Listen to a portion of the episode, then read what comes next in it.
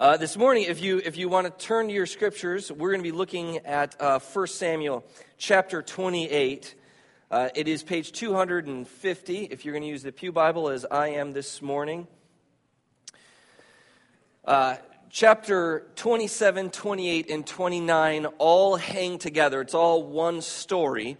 27 and 29 focuses specifically on David and his interaction with the Philistines. And David and the Philistines are going to be going to war against Saul, which is what leads to Saul's story here in chapter 28. So we're going to look at chapter 28 this week and engage Saul. Then next week we'll take 27 and 29 together and talk about David and how he interacts with, with all of that. And so today um, we're talking, again, 1 Samuel chapter 8, Saul and the witch of Endor. Um, your Bibles, most likely, unless you're using King James Version, will say medium.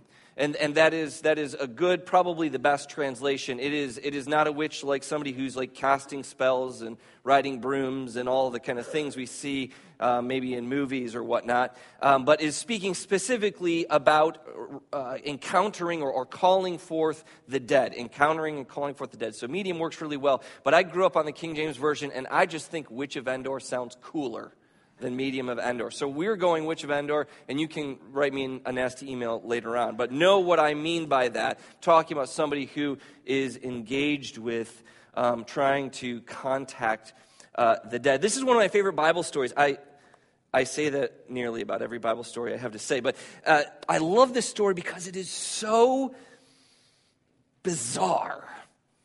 And it just informs us how far removed from the biblical worldview we are because we are in this room, even those of you who are Christians, are probably functionally materialists. What we see is all there is. The Bible depicts a different world, a different universe altogether.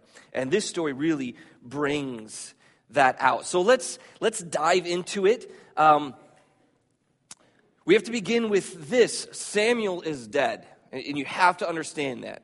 Uh, without Samuel being dead, nothing more can be told of the story. So it's Samuel is dead. What's Samuel? Right. So when we're telling stories, you got to pretend you're a, you're a 10 or 11 year old uh, Jewish boy or girl around the campfire, and I'm, I'm grandpa who's telling you the story, okay?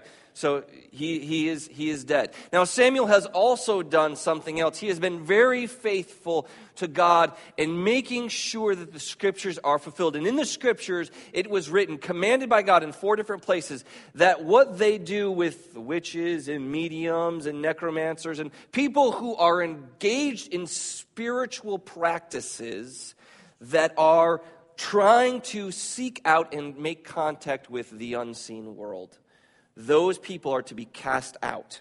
They are not to be anywhere in Israel. And Samuel saw that it was done. But don't forget, what Samuel?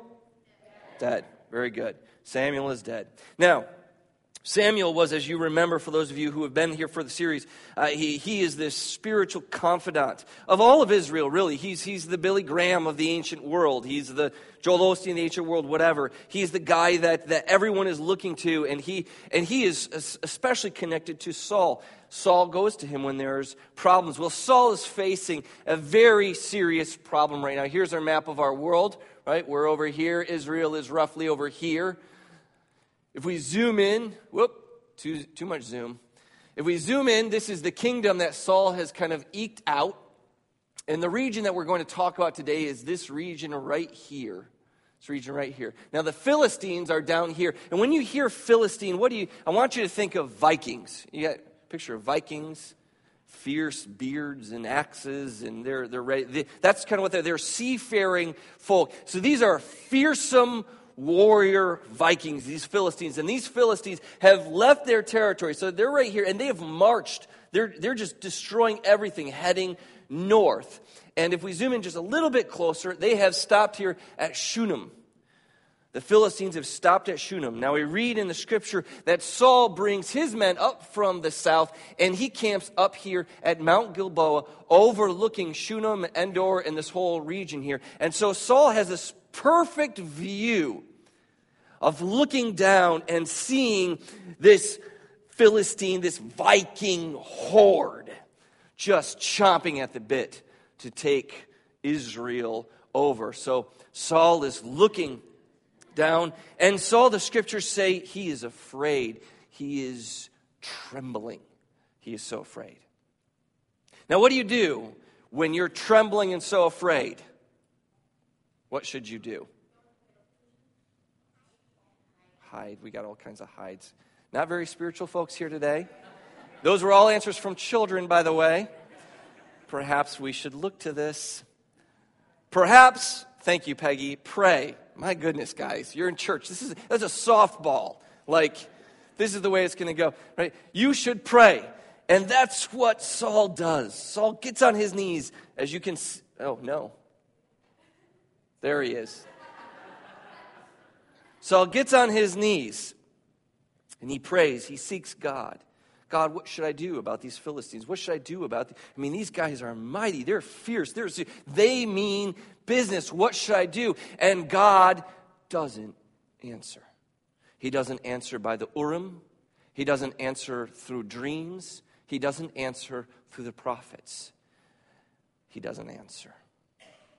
Perhaps here we could have a moment of sympathy with Saul when things are really bad when times are really tough, when you don't know what to do, and God doesn't answer.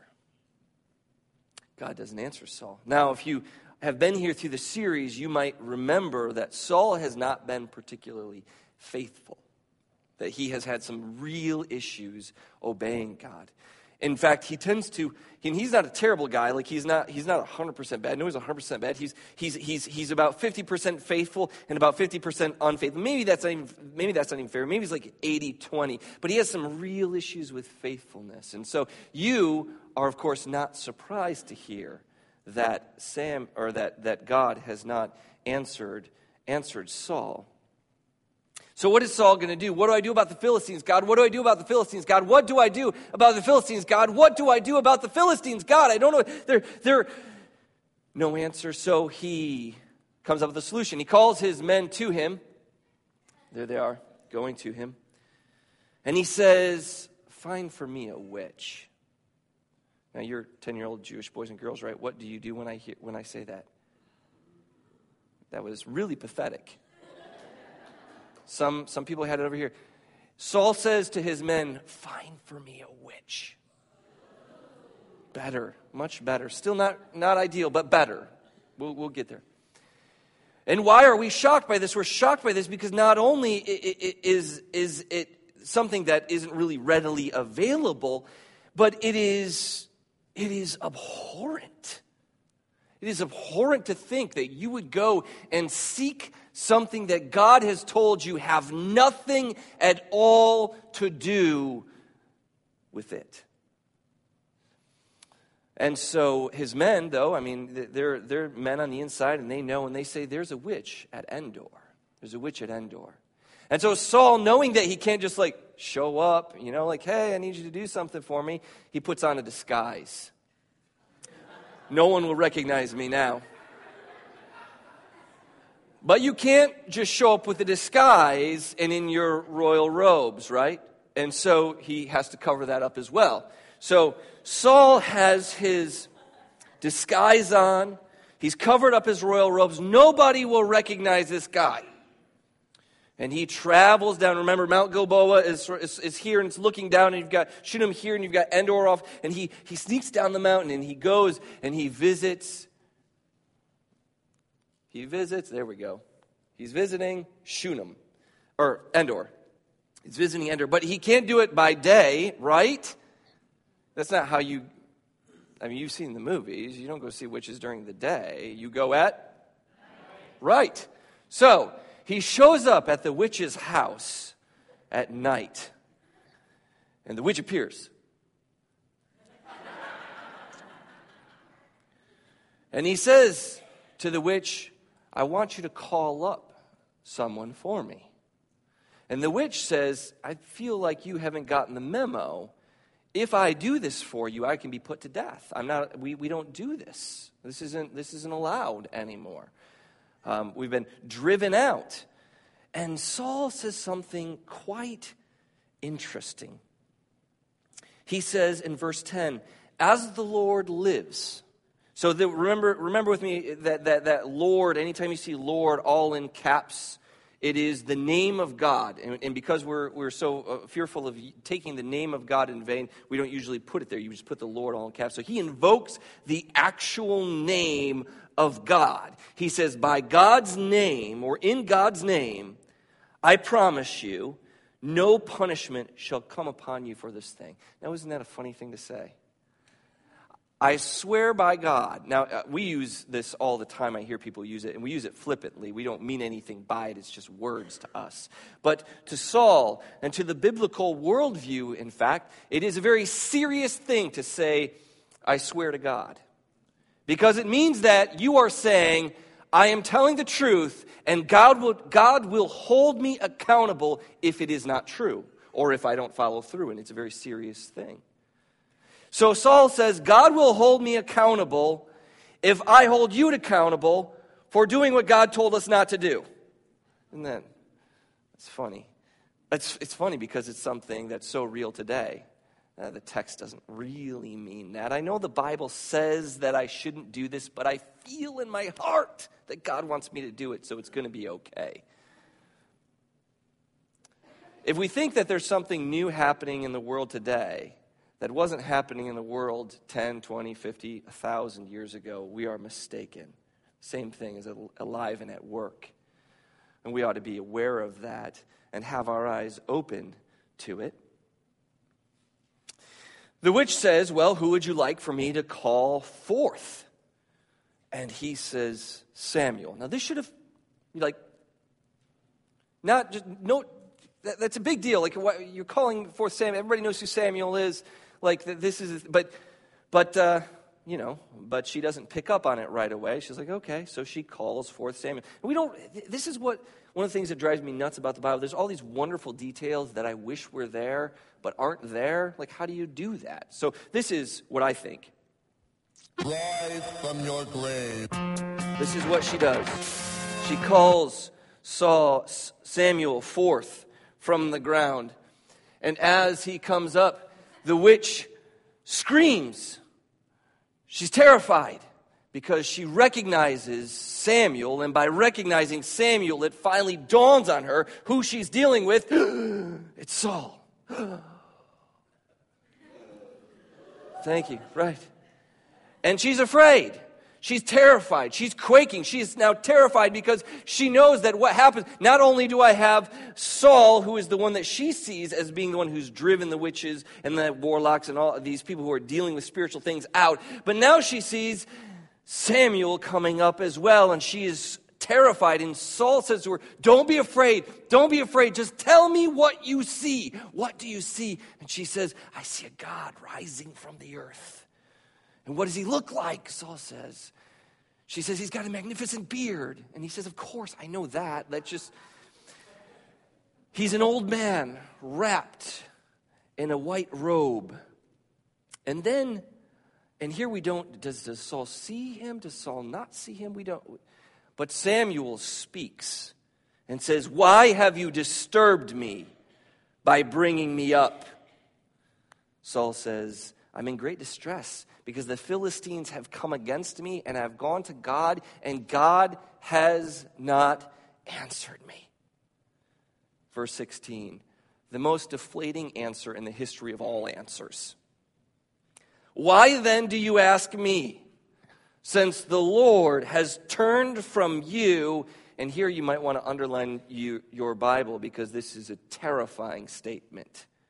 For you have become, uh, for he, uh, read. Uh, Samuel said to the Lord, Why then do you uh, ask me, since the Lord has turned from you and become your enemy? What a terrifying statement that is. The enemy of God. The Lord has done to you as he spoke by me. You remember that Samuel was the one who delivered God's message to Saul that God would rip the kingdom from Saul. Verse 18, because you did not obey the voice of the Lord and did not carry out his fierce wrath against Amalek, therefore the Lord has done this thing to you this day. Moreover, the Lord will give Israel also with you into the hand of the Philistines, and tomorrow you and your sons shall be with me. Ooh. That's, that's chilling. That's chilling. So, what does Saul do in the face of this? He falls face down in the, in the dirt, and, and uh, Samuel, we presume, vanishes. He falls down face down, and he is inconsolable. He's terrified. He is upset. He's, you know, you've just heard this word from, from the voice of beyond the grave that says, You're God's enemy, and you will be with me very soon. No one can console Saul. For a whole day and a whole night, he, he lays there, not willing to move. The witch comes to him and offers him a morsel of bread and says, says Eat, eat. But Saul is inconsolable. He, he won't eat. He'll have nothing to do with it whatsoever till his men show and show up and they, they get him up and take him to the witch's house and the witch uh, prepares for them a quite fine meal. Who knew witches are, are great cooks as well? And this is, this is a fatted calf, and she makes it really nice, and they go on their way. And we will conclude some of this story over the next several weeks as we talk about what happens to Saul with the Philistines and what David is doing with the Philistines as well. But we'll bring this story kind of to the conclusion there. What a wonderful story. Isn't it just a fantastic story? Man, if nothing else, do not walk away from the Bible and say that it's boring, right? Don't say that. Say I don't agree with it, say I don't believe it, say I'm not going to live by it. Fine, fine, fine. Those are all choices. But do not say it's boring because that is a great story. And of course, the most uh, interesting piece uh, out of the gate is that witch, man. Like, I have so many questions. Don't you have a lot of questions? Like, how did that happen? And why did that happen? And did she have superpowers? Or was it Samuel's willingness? And was it really a ghost altogether? In fact, that becomes almost the, the first question. Was it really, what was it that they experienced there? And I've heard this answer, and so I'll give you this answer. This answer that I've heard often uh, uh, from various sources is that no, it was not really a ghost, it was a demonic force, some sort of demonic being. Why is that? Well, because Samuel rose from where? And where are souls normally? In heaven, right? And so, following that presupposition, if it's true, the soul couldn't possibly have been actually Samuel's because it would have come down, come down, not come up. And furthermore, we know that demons often pretend to be angels of light. They pretend to have good words, right? They pretend to be good. And so we can surmise faithfully that this was not truly a spirit, but it was a demonic encounter. That all hangs together really well, except for one problem. You know what that problem is? Thank you. The Bible. Because what does the Bible say the witch did? Called forth Samuel, right? And this is something that you'll experience in our church that you might not experience at every other church, and that is that we have a fierce fidelity to grammatical historical hermeneutics, which sounds really fancy. Impress all of your friends with it. It doesn't mean anything fancy at all. It just means how the word functions in the text. How does the word function in the text? And the witch saw Samuel. So she saw Samuel. And that's worse. Because before we had a neat, tidy answer, didn't we? Just a neat, tidy answer. Oh, okay, well, that all makes sense. And here we go, moving on. My world isn't shaken at all. But when did, in reading the scriptures or when in your own life, did you anticipate that God was going to give you neat, tidy answers? Because you must not be reading the same Bible I'm reading. You must not be living the same life that I'm living. Neat, tidy answers are hard to come by. And here we don't have very many. So, did the witch do it? How did she do it? Was it her power? Was it so? All of these questions that I have that are still rolling around in my mind, and you know my answer to it? I have no idea. No idea at all. What I frequently find as I read the Bible is that the Bible has very little interest in my questions and is much more interested in trying to tell me where I should be looking. So if we read the text and the Bible doesn't have the answer to that question, perhaps we're asking the wrong question.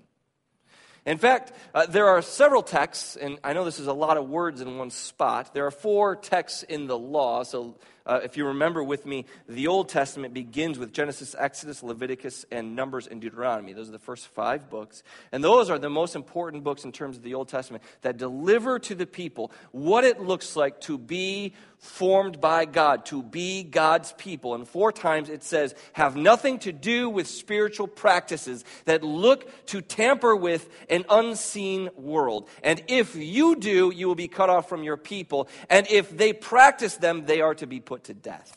Why?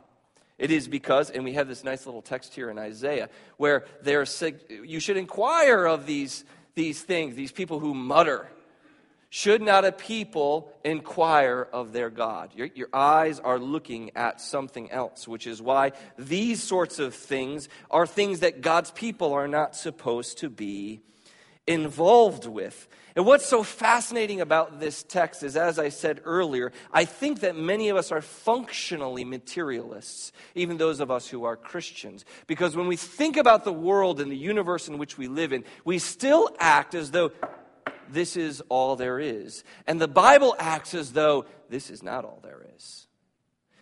It would have been really easy for God to have had them write into Leviticus, Deuteronomy, and these other places, especially Isaiah. These things are simply not real. Don't engage in them. Right? How easy is that? Instead, we have laws that say, do not tamper with these things with the assumption that by tampering with these things, not only are we led astray, but because they are real things. And so it, leads me to conclude that, that the Bible and the worldview of the Bible is so much larger than our materialistic worldview that we encounter in our day to day lives, the people that are out there as a result of the Enlightenment, which is a long thing that I won't dive into. But, but what does the Bible say? And often, those of us who are maybe more conservative, more literal in the way that we take the scriptures, we think of them as only two groups demons, angels, God. So, three groups. But if you think about all of the names and beings that are mentioned in Scripture, the Scriptures eh, imagine, declare, I should put it that way, declare a world or a universe that is chock full, teeming with life. There are angels who do a function of messengering from God to other people. There are archangels who do something seems completely different, although sometimes there is the angel of the Lord who is completely different and does different things than the other angels. There is the cherubim. There is the seraphim. There is the host of heaven. The army, host just means large, immense army. There is the army of heaven. There is Satan there is demons, there are unclean spirits, there are all of these things out there. And the Bible doesn't collapse them together, though we might. And so, what does this give us? This gives us an image of a world that is chock full, as I said, of things that are seen and unseen. Unseen things that we don't necessarily interact with all the time, though at times we might, and seen things which we, as seen things, interact with all of the time. And the Bible seems to want us to have uh, three things, at least in this story, clearly in mind. First, these things are real. Second, these things are dangerous and not to be touched. And third, that's not the point of the story at all. Because again, the Bible is not asking the questions that we are asking. Frequently, we're asking the wrong questions. And we could get all caught up in that, but miss the point. And the point is allegiance. The point is allegiance. We use this word faith frequently. Faith. Faith, faith. You're saved by faith. And by faith, and not, not all of you sort of pro pro Christians out there today, but I think commonly in the modern parlance, in the modern world, as you're encountering people and they use the word faith, we use the word faith in thinking of two things. Thinking, that is what I believe, I have faith that you will, I have faith that God will, I have faith in God. Eh, these all have the sort of noetic, like between, I think that there is a God, I believe that there is a God, I believe in you and that you will accomplish this thing set, right? It has to do with our thought life or feelings. I feel like God is near. I feel like God is close. And that burdens in me in such a way that I have this thing called a faith or faith experience, and that leads me to follow God. Now, these things are both true. I'm not saying they're not true. They're very much a part of what it is to have faith. But you'll notice that in the story here with Saul, is belief Saul's problem? No. He believes in God. He sought God first. Didn't we remember this a few weeks back we were talking about David? Like, look how great David is. David seeks God first. Saul sought God first, just like David sought God first. I see the Philistines. I'm afraid, God. I don't know what to do. He does the right thing. I believe in you, God. I know that you can answer me. I know you can guide me. I know you can lead me. What should I do about these Philistines? What should I do about these Philistines? What should I do about these Philistines? Belief, faith, thinking is not his problem. Feeling is not his problem, though that may or may not be a part of his life. That certainly isn't the issue, unless you want to say being afraid that a Philistine is going to cut your head off is that, like that in, in a way would be maybe part of the problem. But feelings are not the issue here. What is the issue here? He has not allowed the thinking, feeling part to lead to the doing. He is not performing faith in any way. And I like the word allegiance a lot because it gets at the idea that I have put my will to something. And that something now commands me.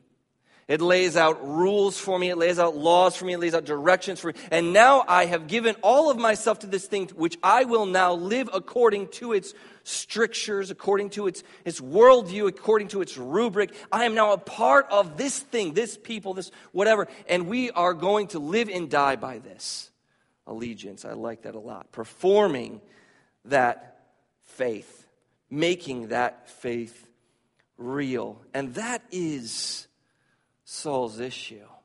And that is the point of this story. I love all the other things about it, but don't miss the heart of it. The heart of it is right there. And so, I think there are three things that we should take from this. Three things to take from this story. I encourage you to write these down, think about them, uh, maybe go back and read. encourage you to go back and read the story this week and read it verbatim as God's word lays it out and lay these things against them. Think about that. I think that there is persistent sin in Saul's life. We've seen this. It isn't Saul's first time, it is his persistent sin. I find this in my own life. There's, you know, a big chunk of my life that is oriented toward God in ways that are really helpful and good, but there is a tract of land, there is a territory, there is an area that I have not given over that is rocky. We all there? You with me? Yeah. There's persistent sin. And this is a terrifying reality. This is a terrifying truth. This is why we come to Scripture again and again. This is why we come to church again. This is why we go to Bible studies. This is why we read books about God, because we are seeking always to, to, to, to take those pieces of our lives and to devote them completely, that we might be a people that is completely loyal to God in our whole life, in our whole being, thinking, feeling, doing because persistent sin will lead you to become a terrifying thing, an enemy of God. An enemy of God. Persistent sin. Instead of asking, What should I do about the Philistines? What should I do about the Philistines? What should I do about the Philistines? Perhaps Saul was asking the wrong question. Maybe we do that in our lives. Maybe you ask the question, why, God, are you letting this happen? Why, God, are you letting this happen? Why, God, are you letting this happen? Instead of asking the right question, which is, where have I gone wrong? Where have I gone wrong? Because it's always easier to direct, isn't it? God, people.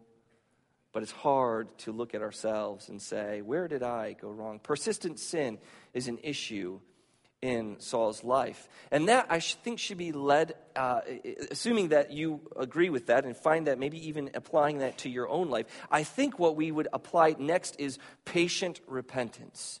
Patient repentance. What do I mean by that? I mean that often we think that lightning will strike us and we will suddenly become holy. And let's say today you go home real fired up and you're like, I'm going to follow God. I'm going to give him all of my allegiance. I'm going to give him everything, thinking, feeling, doing. I'm going to do it perfectly. And today you're perfect. You're a shining example. You're out there feeding the hungry. You're out there giving money to everybody. You're out there handing out tracts or something. I mean, you're perfect today. But Monday morning is going to come and all those bad habits come with it.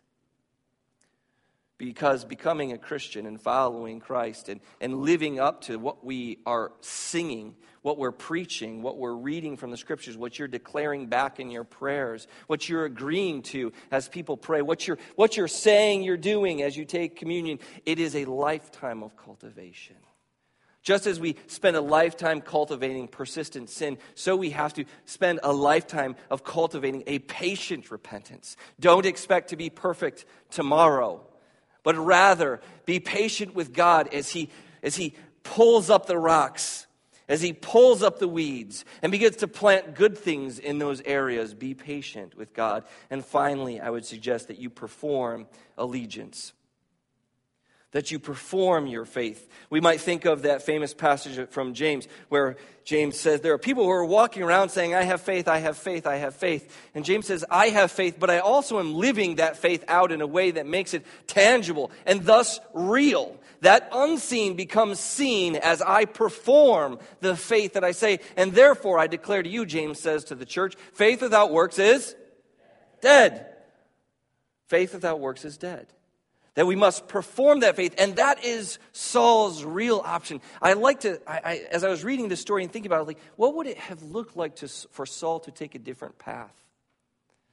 What if Saul just got on his knees and repented and called the people together uh, to repent, to worship, and they just said, you know what? We're going to let the Philistines roll over us.